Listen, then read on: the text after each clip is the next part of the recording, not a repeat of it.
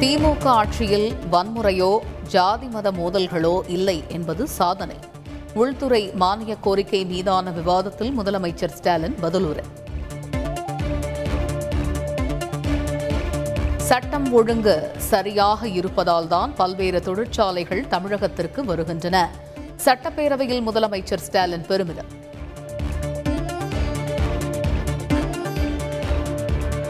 தமிழகத்தில் கூலிப்படைகளுக்கும் போதைப் பொருள் விற்பனைக்கும் முற்றுப்புள்ளி வைக்க நடவடிக்கை. சட்டப்பேரவையில் முதலமைச்சர் ஸ்டாலின் உறுதி.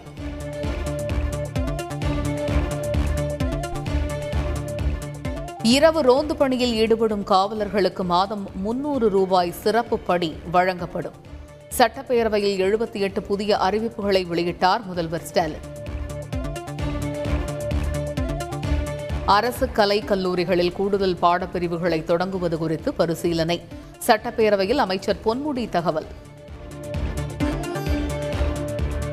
பல மாநிலங்களில் மின்வெட்டு அறிவிக்கப்பட்டுள்ள நிலையில் தமிழகத்தில் எந்தவித மின் தடையும் இல்லை. சட்டப்பேரவையில் அமைச்சர் செந்தில் பாலாஜி தகவல். சென்னை ஆரைபுரத்தில் ஆக்கிரமிப்பு குடியிருப்புகளை இடிக்க தடை விதிக்கப் போவது இல்லை. வழக்கு விசாரணையின் போது உச்சநீதிமன்ற நீதிபதிகள் தகவல். கொடநாடு கொலை கொள்ளை வழக்கு விசாரணை தீவிரம். சயானிடம் இரண்டாவது நாளாக சிபிசிஐடி போலீசார் விசாரணை. தமிழகத்தில் இன்று வேலூர் விழுப்புரம் உள்ளிட்ட பதினோரு மாவட்டங்களில் கனமழைக்கு வாய்ப்பு. தென்மன்னிட வானிலை ஆய்வு மைய தலைவர் பாலச்சந்திரன் தகவல். சென்னையில் பல்வேறு பகுதிகளில் வெளுத்து வாங்கிய கனமழை சாலைகளில் தண்ணீர் தேக்கம். போக்குவரத்து பாதிப்பால் வாகன ஓட்டிகள் சிரமம்.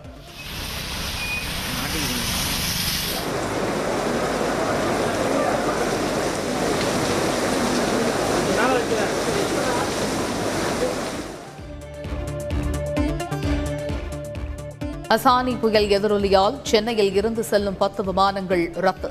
விசாகப்பட்டினம் ஹைதராபாத் மும்பை ஜெய்ப்பூர் செல்லும் விமானங்களை ரத்து செய்து நடவடிக்கை. அசானி புயல் தாக்கத்தால் ஒடிசாவில் கனமழை பெய்யும் என வானிலை ஆய்வு மையம் தகவல்.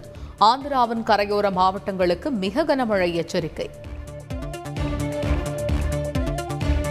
இலங்கையில் நாமல் ராஜபக்சவின் மனைவி மற்றும் குடும்பத்தினர் தப்பி ஓடும் காட்சி வெளியாகி பரபரப்பு.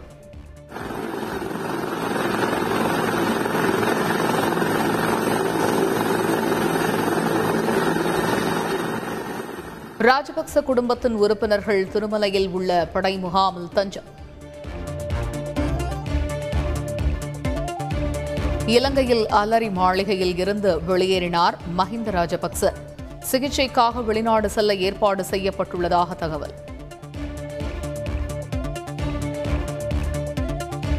இலங்கை குருநாகலில் உள்ள மஹிந்த ராஜபக்ச வீட்டுக்கு தீ வைப்பு. ஆளுங்கட்சி எம்மிக்களின் வீடுகளையும் சூறையாடிய போராட்டக்காரர்கள்.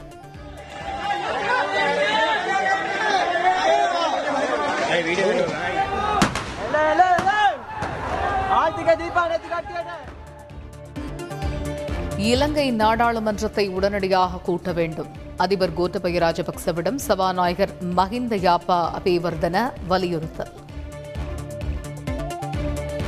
இலங்கை அலரி மாளிகைக்கு அருகே ஏற்பட்ட கலவரத்தில் காவல் உதவி ஆய்வாளர் உட்பட ஏழு பேர் உயிரிழப்பு.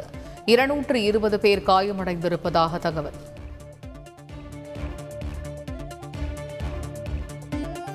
சட்டமன்ற நூற்றாண்டு விழா சிறப்பு மலரை வெளியிட்டார் முதல்வர் ஸ்டாலின். அதிமுக பாஜக உறுப்பினர்கள் புறக்கணிப்பு.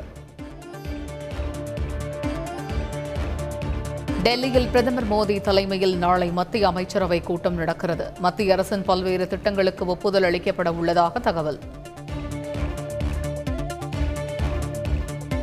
இந்தியாவில் ஒரே நாளில் இரண்டாயிரத்து இருநூற்று எண்பத்தி எட்டு பேருக்கு கொரோனா பாதிப்பு. கொரோனாவால் பாதிக்கப்பட்ட பத்தொன்பதாயிரத்து அறுநூற்று முப்பத்தி ஏழு பேருக்கு சிகிச்சை. யுக்ரைன் மீதான ரஷ்யாவின் படையெடுப்புக்கு எதிர்ப்பு. ரஷ்ய தூதர் மீது சிவப்பு மை வீசிய போலந்து மக்களால் பரபரப்பு.